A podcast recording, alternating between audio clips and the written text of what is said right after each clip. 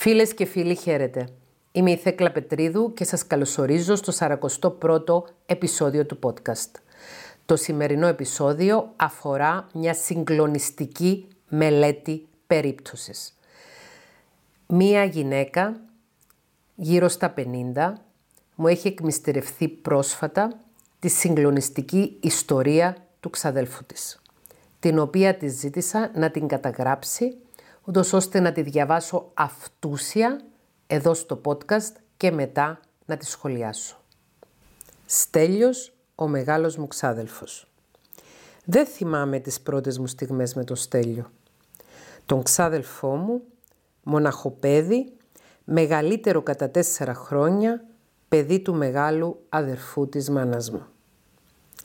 Έχω όμως ακόμη στα μάτια μου ένα παιδί με κοντό παντελονάκι και κοντομάνικο πουκαμισάκι, μπέζ με σχεδιάκια, να κάθεται ακίνητο σε έναν μπολοντίβανο, με τα πόδια κρεμασμένα κάτω, να με κοιτά καμπουριασμένο, με βλέμμα που δεν έπρεπε να κάνει θόρυβο, την ώρα που η μάνα του μαγείρευε λίγο πιο πίσω στο μικρό κουζινάκι.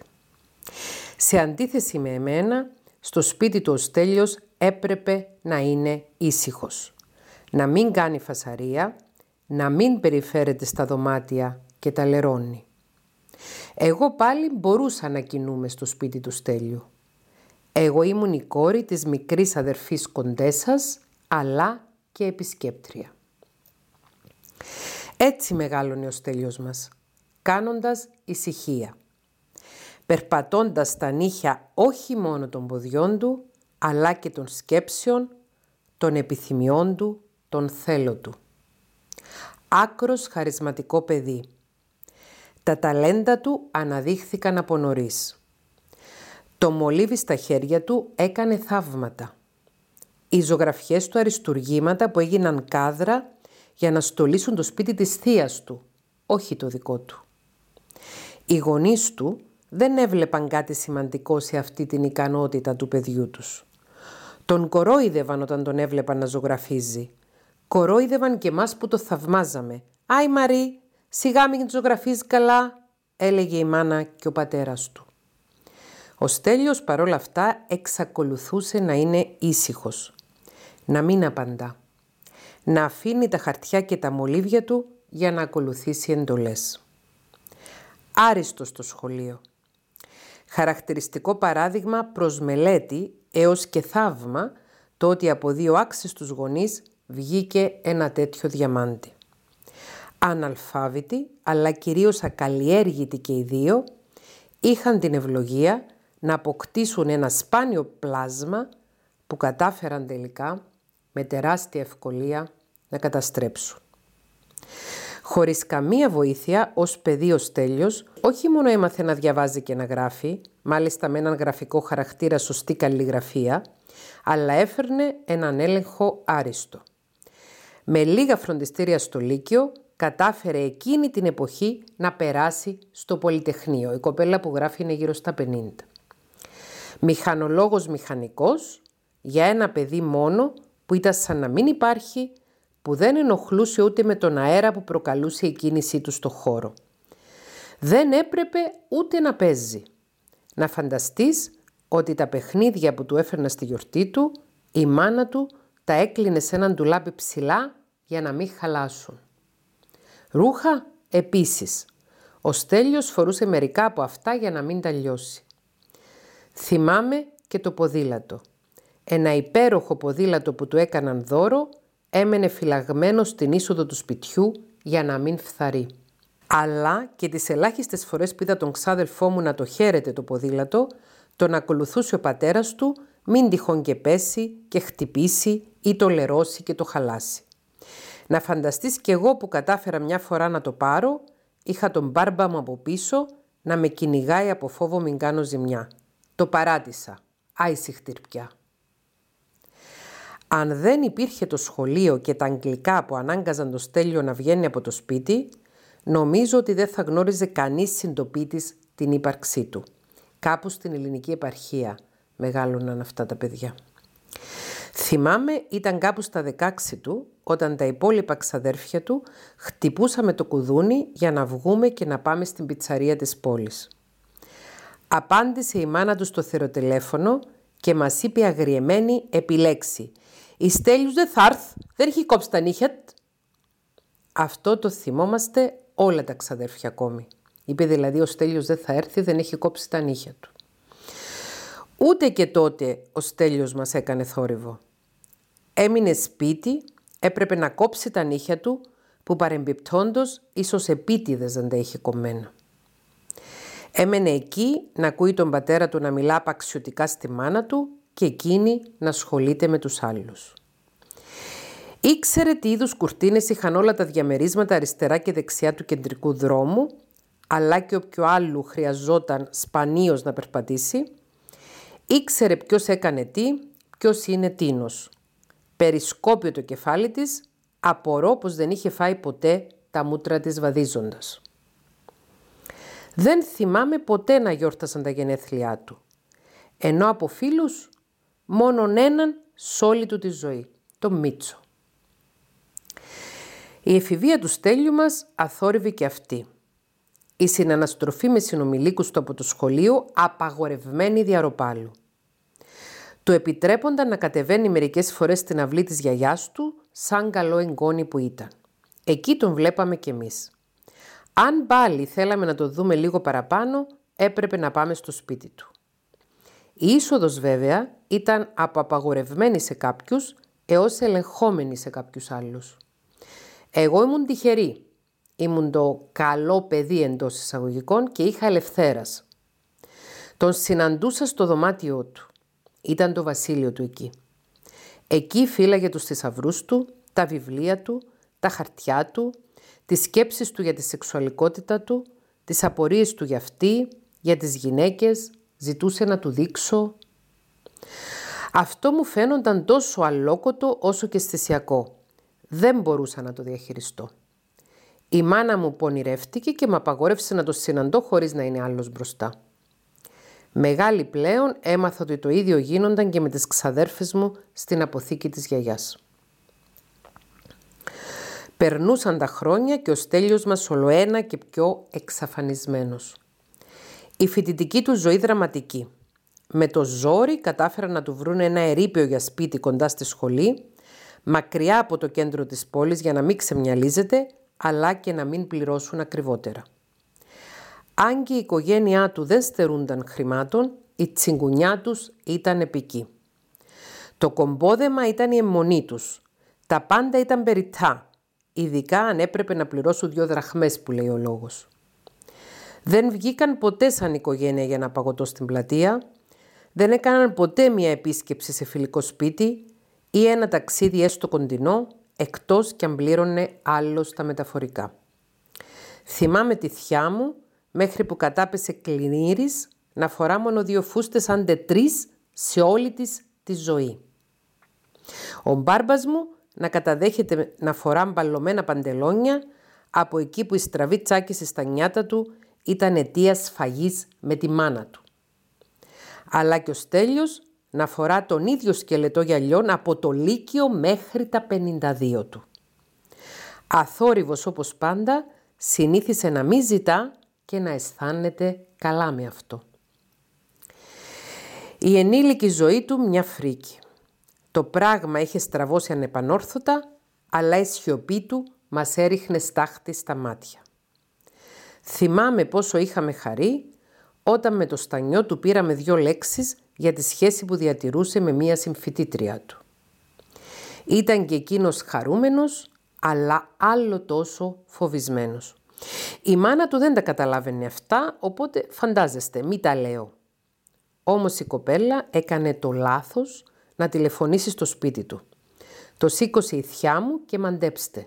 Της απαγόρευσε να του τηλεφωνήσει ξανά με τον ίδιο άξεστο, ανάγωγο και γεμάτο ιδιωματισμούς τρόπο.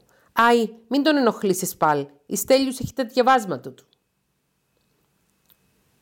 «Άι, μην τον ενοχλήσεις πλέον, ο Στέλιος έχει τα διαβάσματα του». Ποια θα συνέχιζε μαζί του μετά από αυτό;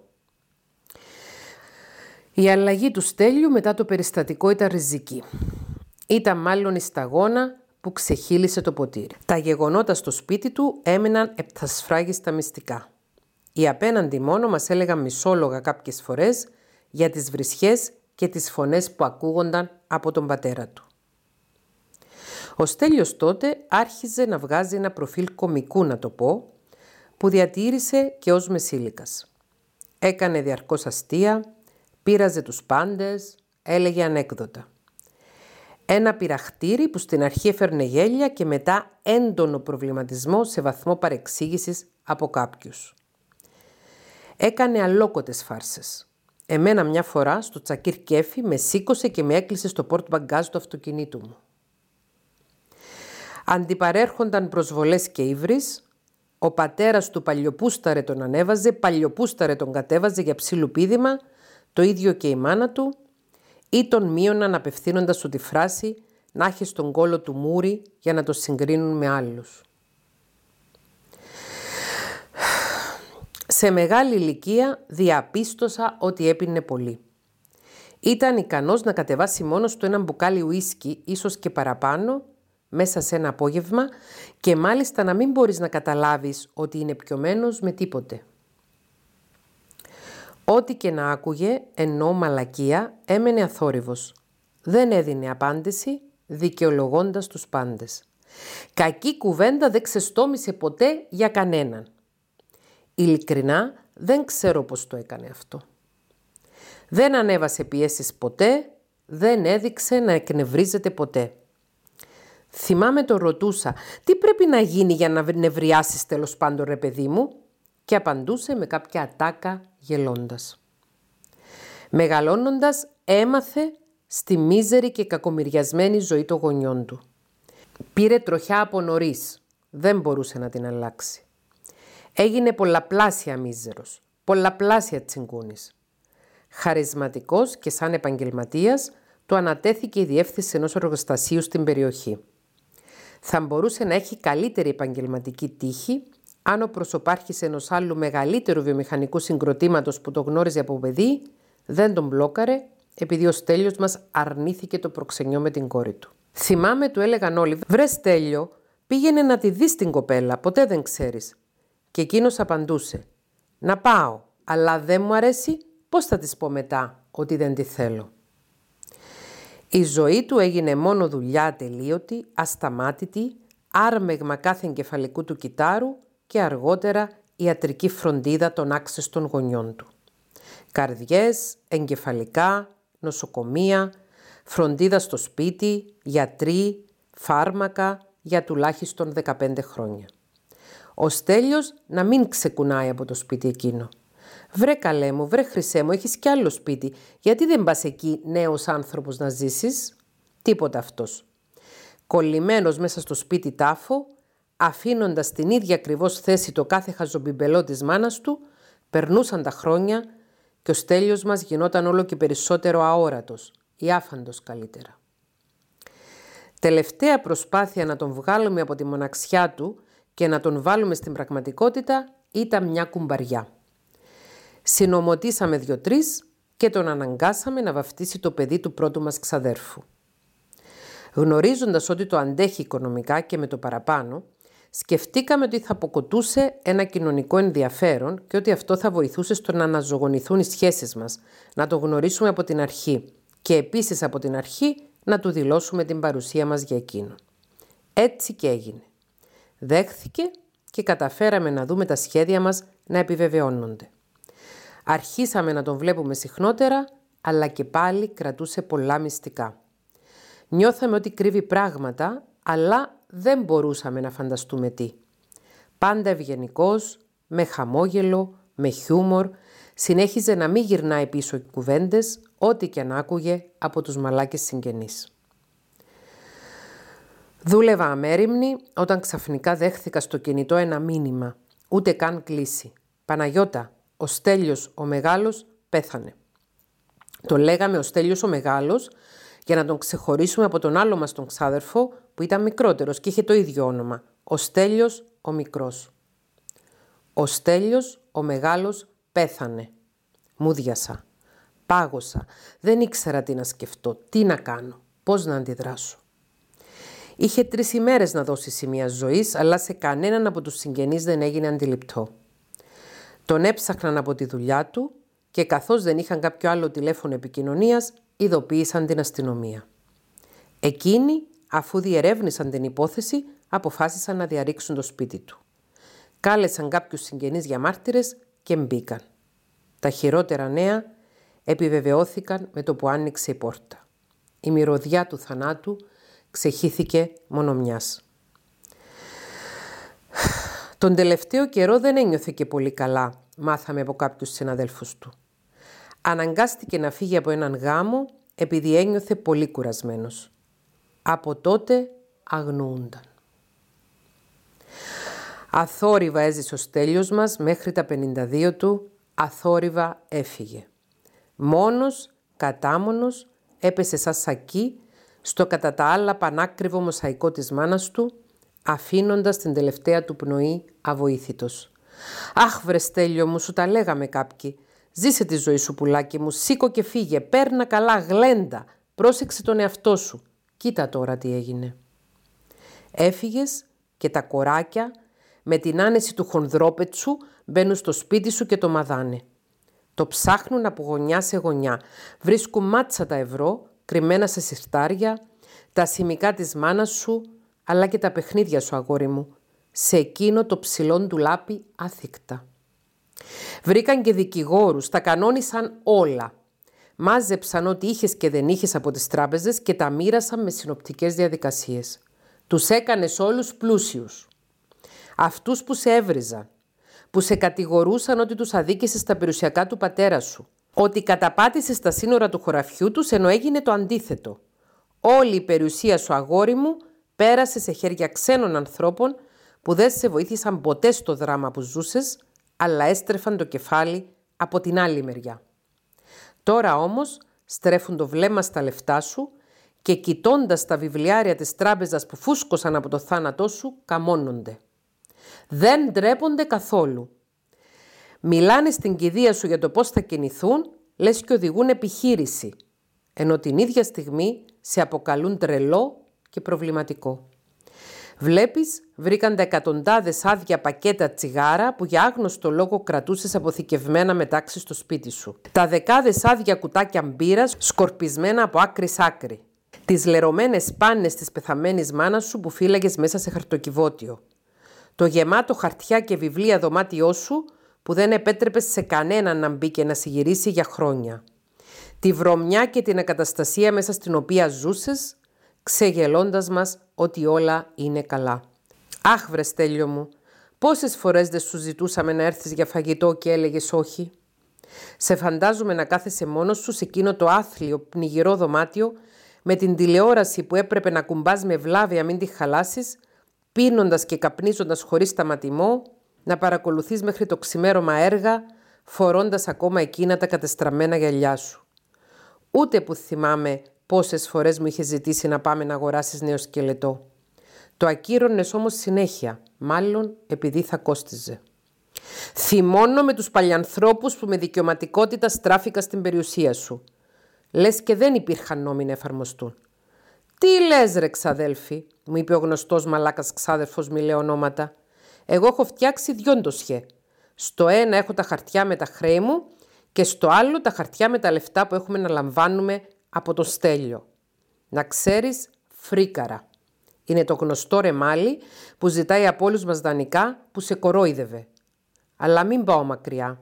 Ακόμα και λατρεμένη σου θεία, η μικρή που τη λέγατε, εννοεί τη μάνα της, την πήγαμε στην τράπεζα για τα μερίδια της και κοιτάζοντας το βιβλιάριό της μετά τη μεταφορά είπε «Τι, μόνο τόσα είναι τα χρήματά μου» Η κατσαρίδα του κερατά που από τη βαρεμάρα της να δουλέψει και να φέρει ένα φράγκο στο σπίτι της δεχόταν κακοποίηση παντός είδους καθημερινά από τον κουβαλητή άντρα της και βρέθηκε με περιουσία από την τραγική απώλειά σου στην οποία μάλιστα βάζει και το μου. Δεν μπορώ να μεταβολήσω άλλο τόση ανομαλία. Μεγάλωσα πολύ μάλλον και γέμισα. Μια ζωή χαμένη. Άλλος ένας άνθρωπος διαμάντη χωμένος στα σκατά, αδύναμος να αντιδράσει, να συμφιλειωθεί με τα θέλω του. Ένα διαμάντι με όλη τη δύναμη στα χέρια του να καταστρέφεται από τις ενοχές και να ζει υπόδουλος των χαμένων κορμιών που περιστοιχίζονταν. Ένα πλάσμα άκακο, σταθερά αρρύθμιστο ψυχολογικά, γεμάτο άρνηση να βοηθηθεί και τρόμο να δείξει στους άλλους τον πραγματικό εαυτό του. Ένας άνδρας διχασμένος, φημωμένος, καταπιεσμένος, φοβισμένος να παραδεχτεί, μπερδεμένος να κατασταλάξει. Μερικοί είπαν πως επεδίωκες να πεθάνεις. Πως δεν άντεχες άλλο τη ζωή σου, πως ήσουν σε βαθιά κατάθλιψη. Όχι αυτοί που παρτάρουν στον τάφο σου. Το είπαν αυτοί που σε αγαπούσαν πολύ, που προσπαθούσαν να καταλάβουν, αλλά δεν μπορούσαν και να σε πλησιάσουν. Που σε παρατηρούσαν από απόσταση. Αλόκοτος ο αέρας σου, παλικάρι μου. Ελάχιστη στάθηκα σεβαστικά και με αξιοπρέπεια στο χαμό σου. Λυπάμαι και σοκάρομαι που έπρεπε ο δικός σου θάνατος να ταρακουνήσει όλους εμάς που μείναμε πίσω πως πρέπει να δούμε τη ζωή αλλιώς. Και τι δεν θα δίνα να γυρνούσε ο χρόνος πίσω και να αλλάζαμε ρότα πλάτη με πλάτη. Αχ, πραγματικά συγκλονιστική επιστολή, συγκλονιστική ιστορία και αγγίζει πάρα πολλά θέματα για τα οποία ήδη έχουμε μιλήσει σε αυτό εδώ το podcast. Και γι' αυτό το λόγο ζήτησα από τη φίλη να μου καταγράψει την ιστορία και να μου την αποστείλει, ώστε να σας τη διαβάσω αυτολεξί όπως και έγινε, για να μπορέσουμε να τη χρησιμοποιήσουμε ψυχοεκπαιδευτικά, δημιουργικά και να κάνουμε έτσι το καλύτερο μνημόσυνο στο μακαρίτι το στέλιο. Θέλω να σχολιάσω αρχικά κάποια σημεία της ιστορίας. Εκεί που περιγράφει τα παιδικά του χρόνια και το γεγονός ότι η μάνα του δεν τον άφηνε να κινείται μέσα στο σπίτι ή να χρησιμοποιεί τα παιχνίδια του, να χρησιμοποιεί τα ρούχα του, να μην κάνει φασαρία, να μην λερώνει και ούτω καθεξής, εκεί διαφαίνεται πως ίσως η μητέρα του να είχε ζητήματα με ιδιοψυχαναγκαστική διαταραχή. Οι άνθρωποι οι οποίοι έχουν ιδιοψυχαναγκασμούς μπορεί να παρουσιάζουν συμπεριφορές τέτοιες ώστε να μην θέλουν τα παιδιά τους να κινούνται μέσα στο σπίτι, να μην θέλουν τα παιδιά τους να χρησιμοποιούν τα έπιπλα, να χρησιμοποιούν τα παιχνίδια τους, να αναστατώνουν την τάξη του σπιτιού. Η ιδιοψυχαναγκαστική διαταραχή είναι μια πολύ ενδιαφέρουσα διαταραχή και ίσως είναι καλή ιδέα σε ένα επόμενο επεισόδιο του podcast να αφιερώσουμε ένα επεισόδιο για αυτήν. Ε, φαίνεται ότι η μητέρα του είχε στοιχεία ιδιοψυχαναγκασμών. Από την άλλη, επίσης φαίνεται ότι τσιγκουνεύονταν η μητέρα του και ο πατέρας του και ότι είχαν το στοιχείο του αποθυσαυρισμού. Αποθυσαυρίζω σημαίνει φυλάω πράγματα για το μέλλον. Κάνω κομπόδεμα. Αυτό γίνεται κάτι παθολογικό, κάτι ψυχικά παθολογικό, όταν υπάρχει μεγαλύτερη έγνοια και ο εστιασμός των ανθρώπων είναι στο να μαζέψουν χρήματα για το μέλλον, στερώντας από το παρόν τα απαραίτητα. Έτσι όπως το περιγράφει η φίλη, δηλαδή το να φοράει ο θείος της μπαλωμένα ρούχα, η θεία της όλη της τη ζωή να φοράει δυο-τρεις φούστες, ο ξάδερφός της να φοράει τον ίδιο σκελετό γυαλιών από το Λύκειο μέχρι και τα 52 του που πέθανε. Όλα αυτά δείχνουν μια παθολογική συνθήκη στην οποία οι άνθρωποι αντί να χρησιμοποιούν τα όποια υλικά αγαθά έχουν στη διάθεσή τους για να ζήσουν επαρκώς στο παρόν, τα αποθυσαυρίζουν για το μέλλον. Πρόκειται για μια ψυχοπαθολογική συνθήκη και κατάσταση, η οποία έχει να κάνει και με την ψυχοπαθολογία της ιδιοψυχαναγκαστικής διαταραχής, την οποία συνήθως γνωρίζουμε με τα αρχικά OCD, που σημαίνει Obsessive Compulsive Disorder. Στο επόμενο επεισόδιο θα το αφιερώσω στην ιδιοψυχαναγκαστική διαταραχή, να κάνουμε ένα θεωρητικό για την ιδιοψυχαναγκαστική διαταραχή για να δούμε διάφορα ζητήματα και πώς μπορεί να είναι τα συμπτώματα στον κάθε άνθρωπο. Και υπάρχει και η ιδιοψυχαναγκαστική διαταραχή as such, δηλαδή μια, ως μια ξεχωριστή ψυχική διαταραχή και υπάρχει και η ιδιοψυχαναγκαστική διαταραχή προσωπικότητας. Λοιπόν, αυτό ιδιοψυχαναγκασμοί, αποθυσαυρισμός. Όσον αφορά στην εποχή της προεφηβείας, στην ηλικία της προεφηβείας, όπου λέει ότι ο ξαδερφός της είχε ενδιαφέροντα για το σεξ και ζητούσε από τις ξαδέρφες του, είτε στο δωμάτιο του όταν πήγαινε αυτή, είτε όταν πήγαιναν κάπου αλλού μαζί με άλλες ξαδέρφες να του δείξουν το σώμα τους, αυτά είναι πρώιμα σεξουαλικά παιχνίδια της προεφηβείας, τα οποία παρουσιάζονται συχνά ανάμεσα σε παιδιά της ίδιας ηλικίας και δεν θεωρούνται σεξουαλική παρενόχληση, θεωρείται μια φυσιολογική προσπάθεια, επειραματισμός των παιδιών, ούτως ώστε να καταλάβουν πώς λειτουργεί το σώμα τους και να αντιληφθούν πράγματα γύρω από το σεξ. Εάν όμως τα παιδιά, οι προέφηβοι, οι έφηβοι μεγαλώνουν σε ένα σπίτι στο οποίο υπάρχει ελευθερία κινήσεων, ελευθερία έκφρασης, ελευθερία επικοινωνίας και δέχονται ουσιαστική διαπαιδαγώγηση από τους γονείς τους, οι γονείς θα έχουν μιλήσει ήδη στα παιδιά τους για το σώμα μας, για τη λειτουργία του σώματός μας, θα έχουν ξεκινήσει τη σεξουαλική διαπαιδαγώγηση και τέτοια περιστατικά μπορεί και να αποφευχθούν. Εάν συμβεί κάτι τέτοιο ανάμεσα σε ξαδέρφια ή αδέρφια, δεν θεωρείται τραγικό, δεν χτυπάμε τις καμπάνες, δεν χτυπάμε συναγερμούς, το συζητούμε με τον παιδοψυχολόγο της οικογένειας. Το έχω ξαναπεί και σε άλλα επεισόδια στο podcast ότι είναι σημαντικό η κάθε οικογένεια που έχει παιδιά να συμβουλεύετε έναν παιδοψυχολόγο σχετικά με την ανάπτυξη και τη διαπαιδαγώγηση των παιδιών και όποτε χρειάζεται να κάνουν επισκέψεις στον στην παιδοψυχολόγο. Το συζητούμε με τον ή την παιδοψυχολόγο του παιδιού μας, παίρνουμε συμβουλές για το πώς να το διαχειριστούμε, αλλά αυτό δεν σημαίνει σε καμία περίπτωση ότι ο Μακαρίτης ο Στέλιος ήταν κακοποιητικός. Αυτά έχουν συμβεί, συμβαίνουν και θα συμβαίνουν μεταξύ αδερφιών και εξαδερφιών σε όλες τις οικογένειες. Απλώς είναι ξεκάθαρο ότι οι γονείς του Στέλιου ήταν και ουσιαστικά αναλφάβητοι και ψυχικά αναλφάβητοι και πνευματικά αναλφάβητοι και ήταν άνθρωποι εντελώς απρόσιτοι από το παιδί τους και ήταν άνθρωποι που δεν τους άξιζε τέτοιο παιδί. Δυστυχώς μπορεί δύο γονείς εντελώς άξιστοι, χωρίς καμία καλοήθεια και φιλότιμο να φέρουν στον κόσμο ένα παιδί χαρισματικό και άλλοι δύο γονείς ή ένας γονέας που να έχει όλη την καλή πρόθεση να στηρίξει το παιδί, τα παιδιά του, να φέρει στον κόσμο ένα παιδί το οποίο να είναι ιδιαίτερος εναντιωματικό. Ήταν άτυχος ο Μακαρίτης ο Στέλιος γιατί γεννήθηκε από γονείς που δεν μπορούσαν ούτε να τον εκτιμήσουν, ούτε να τον δουν, ούτε να τον σεβαστούν, ούτε ουσιαστικά να το διαπαιδαγωγήσουν. Στην ιστορία αυτή του Στέλιου φαίνεται ξεκάθαρα και το κομμάτι της συναισθηματικής αιμομιξίας. Εντελώς. Ξεκάθαρα.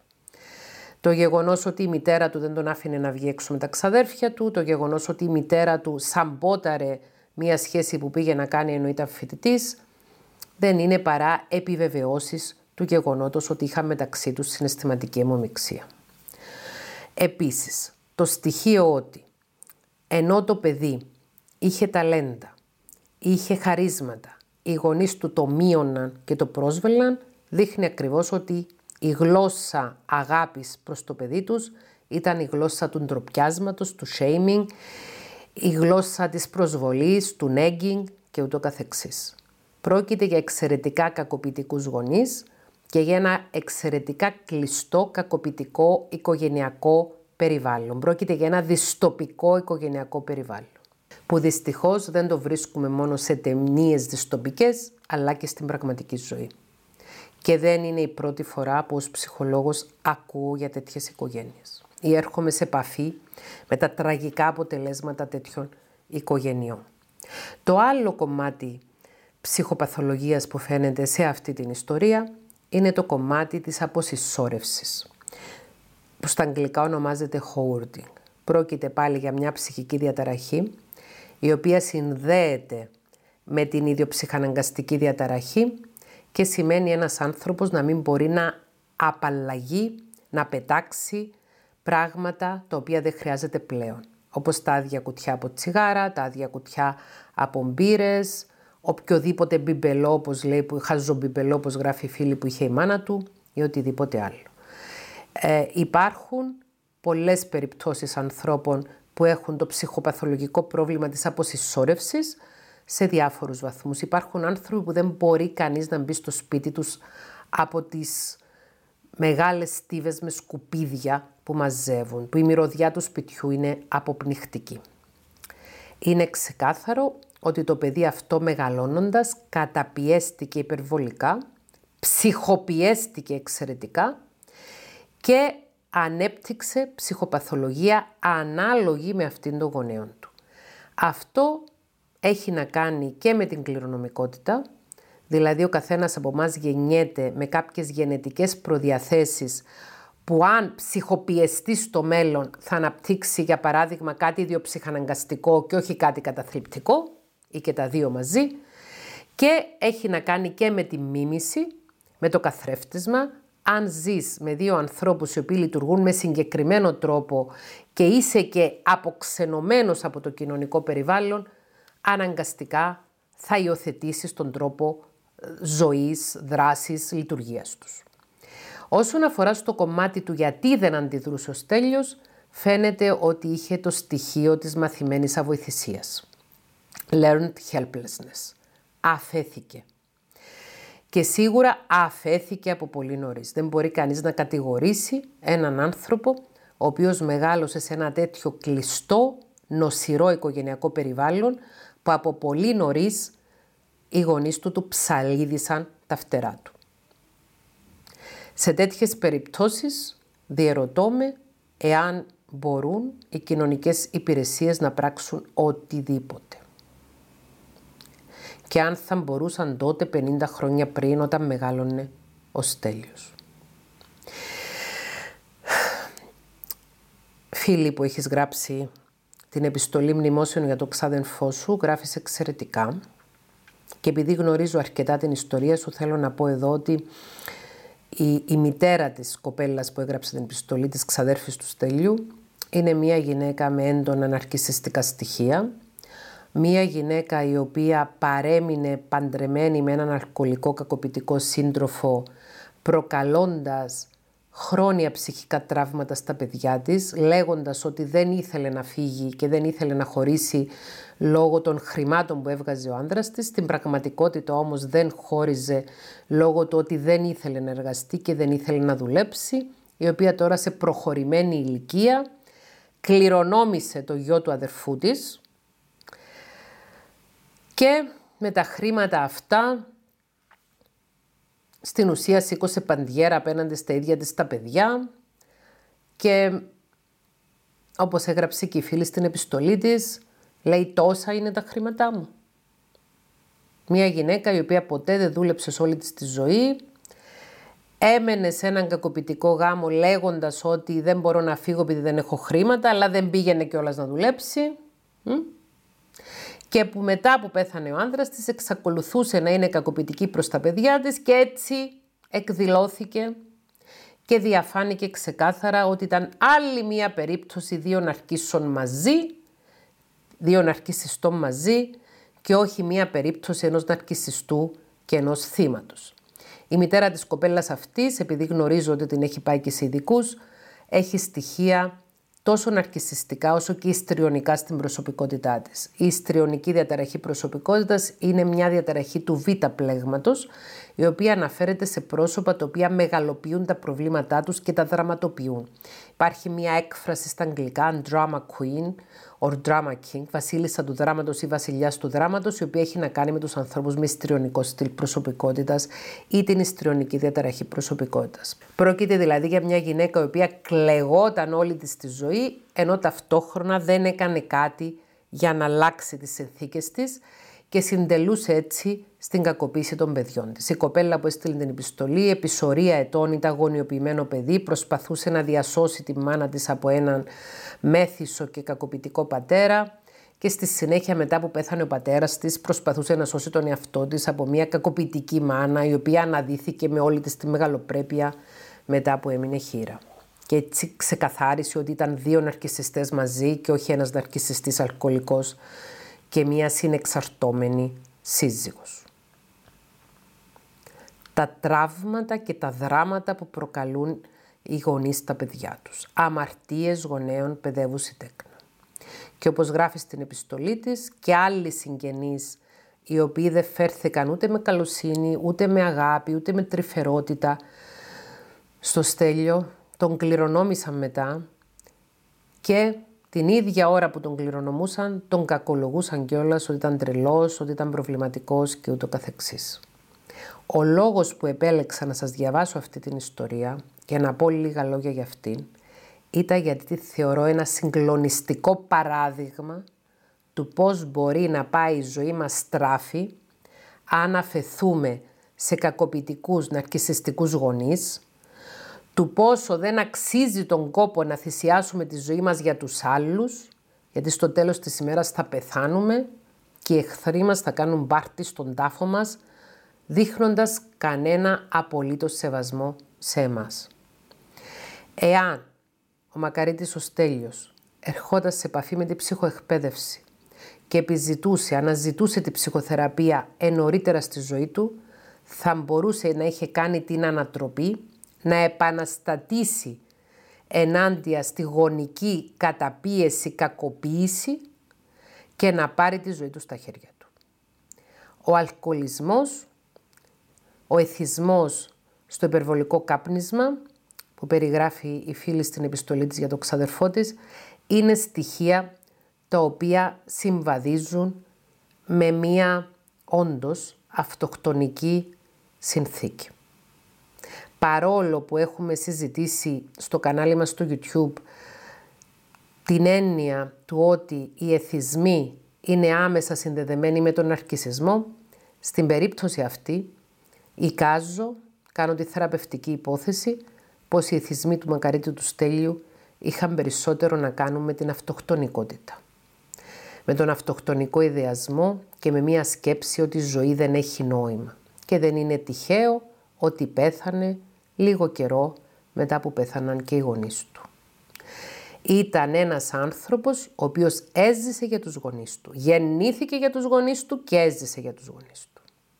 Μια τραγική ελληνική ιστορία για μια αγία, εντός πολλών εισαγωγικών, ελληνική οικογένεια. Άλλη μια αγία ελληνική οικογένεια.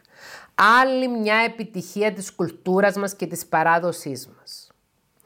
Άλλη μια ιστορία ενός ανθρώπου που κάηκε, κάηκε, κάηκε.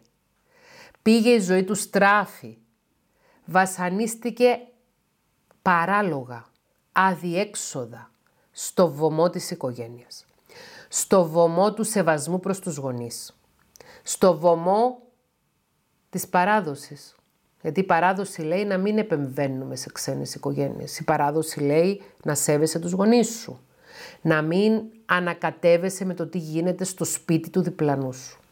Σε αυτό το σημείο θέλω να πω ότι αν πέφτουν στην αντίληψη μας περιστατικά κακοποίησης παιδιών παρόμοια με αυτά που βίωσε ο Μακαρίτης ο Στέλιος, καλά κάνουμε να το καταγγέλουμε στις υπηρεσίες κοινωνικής ευημερίας. Στην Κύπρο, εξ όσο γνωρίζω, μπορεί να γίνει ανώνυμη καταγγελία στο Γραφείο Ευημερίας του στυλ είμαι ένας γείτονας, ο οποίος βλέπω ότι σε αυτό το σπίτι τα παιδιά κακοποιούνται, ανησυχώ, ψάξτε το.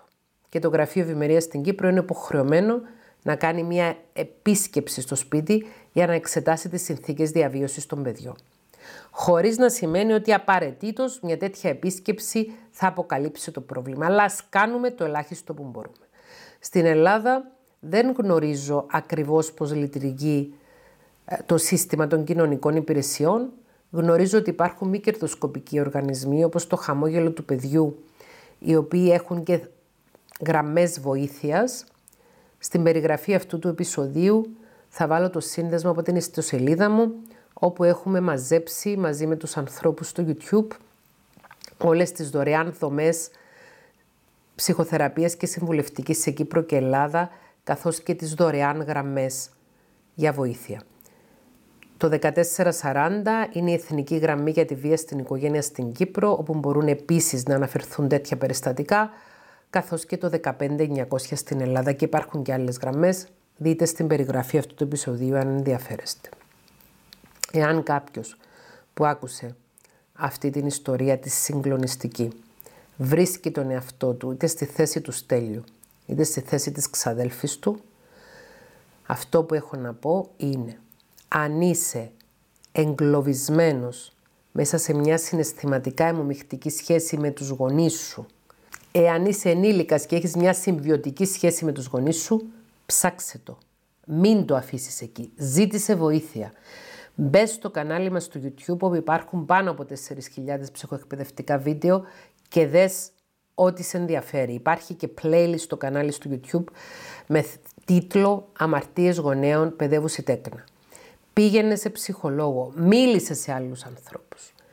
Δεν είναι ντροπή να μιλήσεις για την κακοποίηση που υφίστασε. Δεν θα ντροπιάσεις την οικογένειά σου αν ζητήσεις βοήθεια. Η οικογένεια σου θα έπρεπε να ντρέπεται για τον άσχημο τρόπο με τον οποίο σε χρησιμοποίησε σαν να ήσουν ένα αντικείμενο. Στην ουσία πώς χρησιμοποίησαν το παιδί τους, σαν να ήταν ένα περίπτωμα που έβγαλαν από το σώμα τους το οποίο πέταξα. Τραγική αυτή η ιστορία και εύχομαι η ανάγνωση της εξαιρετικά καλογραμμένης επιστολής που έγραψε η φίλη να αποτελέσει έναυσμα για ανθρώπους να ζητήσουν βοήθεια, να προσπαθήσουν να δώσουν βοήθεια και να γίνουμε μια καλύτερη κοινωνία. Δεν θέλουμε να είμαστε η Αγία Ελληνική κοινωνία, θέλουμε να είμαστε μια υγιής κοινωνία. Μας το εύχομαι ολόκαρδα.